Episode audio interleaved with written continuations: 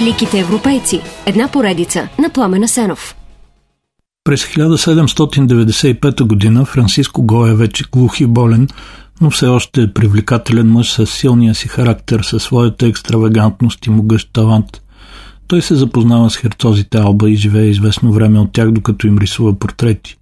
Но херцога умира внезапно, а после Гоя се сближава твърде много с херцогинята. Бързам да кажа, че истински преки доказателства за любовна връзка между тях наистина няма. Има само силни съмнения. Срещу това и досега възразяват, например, наследниците на фамилията Алба. Дори през хиляда деветстотин четиридесет и пета година те ексхумират останките на херцогинята, за да докажат, че не тя е голата маха.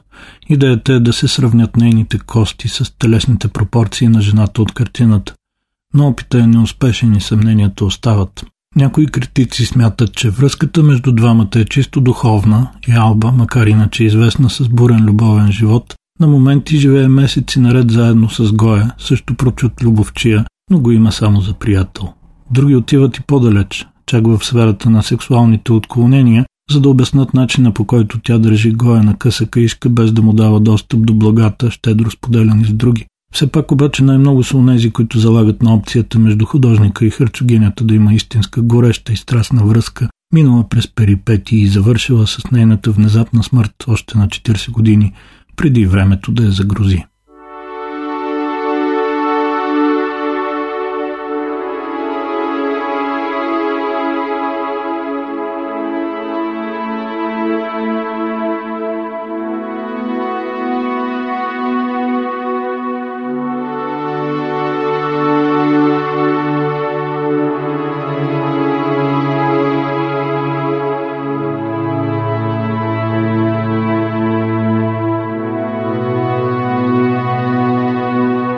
Делпиар Тереза Каетана Дасилва и Алварес де Толедо, тринадесета херцогиня Алба, е родена през хиляда седемстотин шейсет и втора година. Техните умират рано и още на осем тя има огромно наследство, а след като на дванадесет роднини омъжват за богатия Хусе Гонзага, става една от най-заможните жени на Европа по това време. Според свидетелства на съвременници, херцогинята получава добро образование и израства необичайно красива, чаровна, интелигентна и остроумна. Тя е на тридесет и четири, когато се пруга и умира. И не знам за вас, но на мен казаното до тук наистина ми звучи като описание на жена, в която петдесетгодишният тогава Гоя би могъл да се влюби до уши. Още повече и двамата са доста освободени, пък и времето е такова. Нали си даваме сметка, че няма как идеите на просвещението да разкрепостят само сферата на чистия разум, без да направят същото с човешките нрави. Както пише един английски историк в изследването си произхода на секса, не през шейсетте години на двадесети, а през шейсетте години на осемнадесети век всъщност се реализира първата истинска сексуална революция. И един от примерите за това е точно голата маха на Гоя. Макар някои естети да намират облечената маха за по-секси, нещо с което съм склонен да се съглася, самата поява на тази гола жена сред все още доминираното от светата инквизиция и испанско обществено пространство си е вече забележителен факт. Преди това в Испания има само една картина на голо тяло – Венера с огледалото на Веласкес. Но тя е с митологичен сюжет, което е, ако не официално позволено, то поне не толкова укоримо. Докато при голата маха човека е реален. Ако не е херцогиня Алба, може би е една от младите любовници на Мануел Годой – първи министър и любовник, впрочем също на самата кралица. При всички случаи обаче става дума за човек, който може да бъде разпознат на улицата. Да не говорим за факта, че голата маха може да се приеме къде на шега, къде наистина за истинска революция в самото изкуство на голотата, доколкото се смята, че Гоя за първи път изобщо изобразява жена с пубисни косми, за разлика от всички дотогавашни богини, които са напълно безкосмени. I know Pavo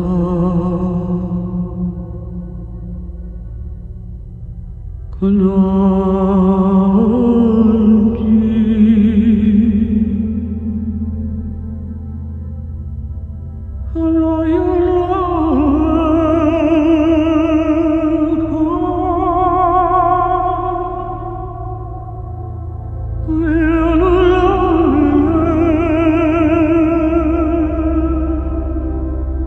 Не се знае кога точно Гоя рисува двете махи. Заголата се смята, че е създадена в периода между хиляда седемстотин деветдесет и седма и хиляда и осемстотна година, а облечената малко по-късно, може би дори скоро след внезапната смърт на херцогиня Алба през хиляда осемстотин и втора. При всички случаи обаче голата маха не е предназначена за очите на публиката и не се показва, дори когато Мануел Годой купува творбите от наследниците на херцогинята. Да, той ги излага в двореца си, но видима е само облечената маха. Голата е зад нея и се показва само с помощта на специален механизъм пред специални посетители. По-късно тези картини все пак попадат в полезрението на инквизицията, но властта ѝ е вече сравнително слаба. Първо, тя не може нищо да направи срещу могъщия министър, а после, когато се здобива с картините, не ги унищожава и в крайна сметка ги предава на музея Прадо. Обаче пък, може би дори няма нужда да знаем със сигурност дали на тези две прочути платна е изобразена точно херцогиня Алба. Може би е по-интересно да си съчиняваме тази любовна история, гледайки само художествените следи от нея. С успех можем да ги потърсим, например, в сутрешен портрет на херцогиня Алба, картината е известна още като Черната Алба, но черна заради роклята, в която дамата е облечена, не заради друго. Тя е изобразена с два пръстена на дясната ръка. Този на средния пръст има надпис Алба, а онзи на показалеца Гоя. С показалеца херцогинята сочи към земята, където пък пише Соло Гоя, само Гоя, един вид Гоя завинаги.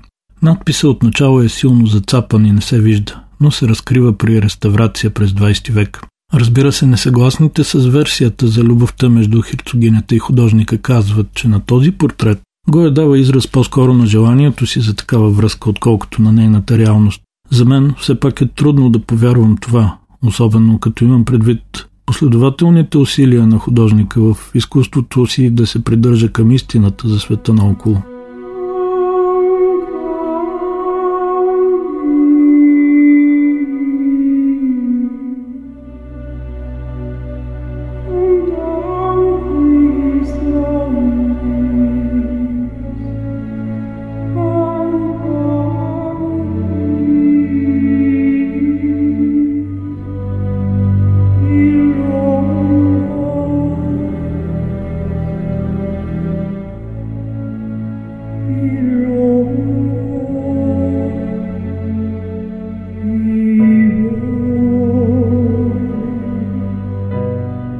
След като доста време трупа в себе си страшни истини, Гоя изведнъж започва да ги вади на бял свят по перфектен начин през хиляда седемстотин деветдесет и девета, когато издава фантастичната си серия офорти и акватинти, наречена Капричос, капризи. Това са осемдесет изумителни творби, този път вече наистина силно сатирични, някои гротескни, които засягат политическите, социалните и религиозните нрави на Испания.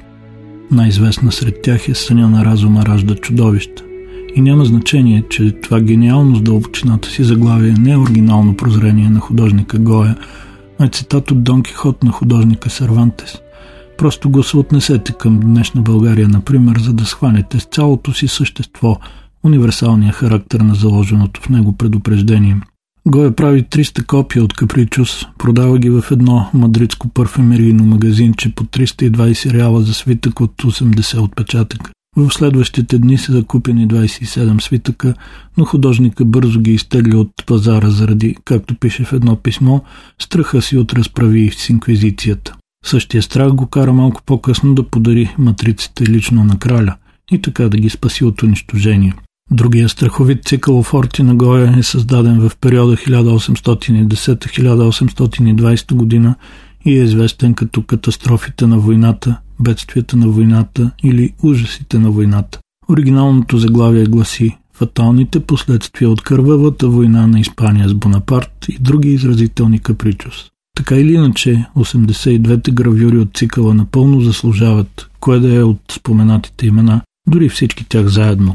Но всичкото отгоре те рязко нарушават до тогавашната художествена традиция войната да се представя в романтична светлина, като се набляга на героизма и военната слава. Голата, реалистична смърт, изтезанията, изнасилванията, глада, изобщо всички отвратителни спътници на войната са реалистично, дори натуралистично изобразени в цикъла и тези изображения добиват библейски мащаби. Като ги гледа, човек направо се пренася в прочутата книга на Свети Йоан и сякаш вижда преките последици от жестоката атака на четиримата конници на Апокалипсис.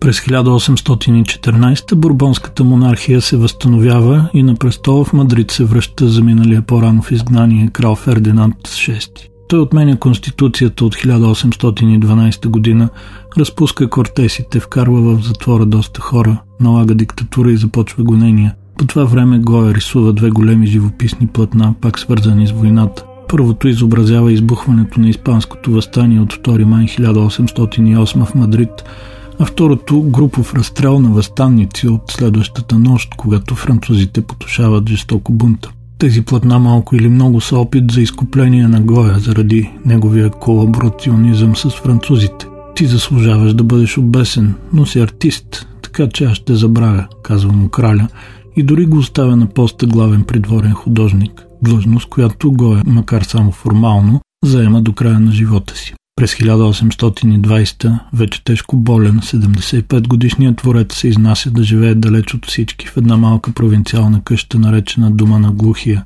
Там той е придружен само от Леокадия Вейс, последната си любима жена, и нейната дъщеря, която може би е и негова.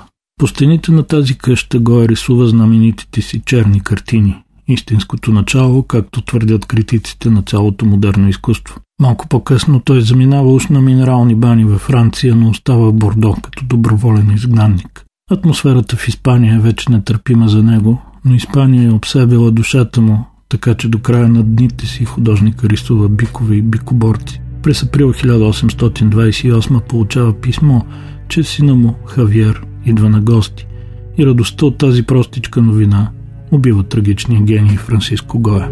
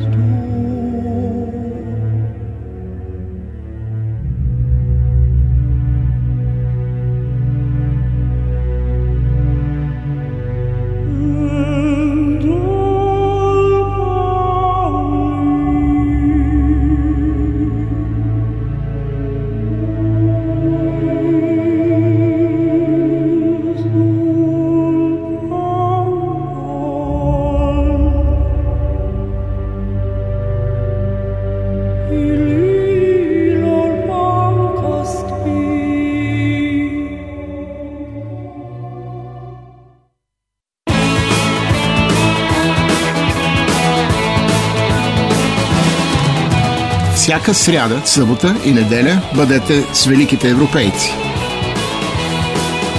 Великите европейци. Една поредица на Пламен Асенов.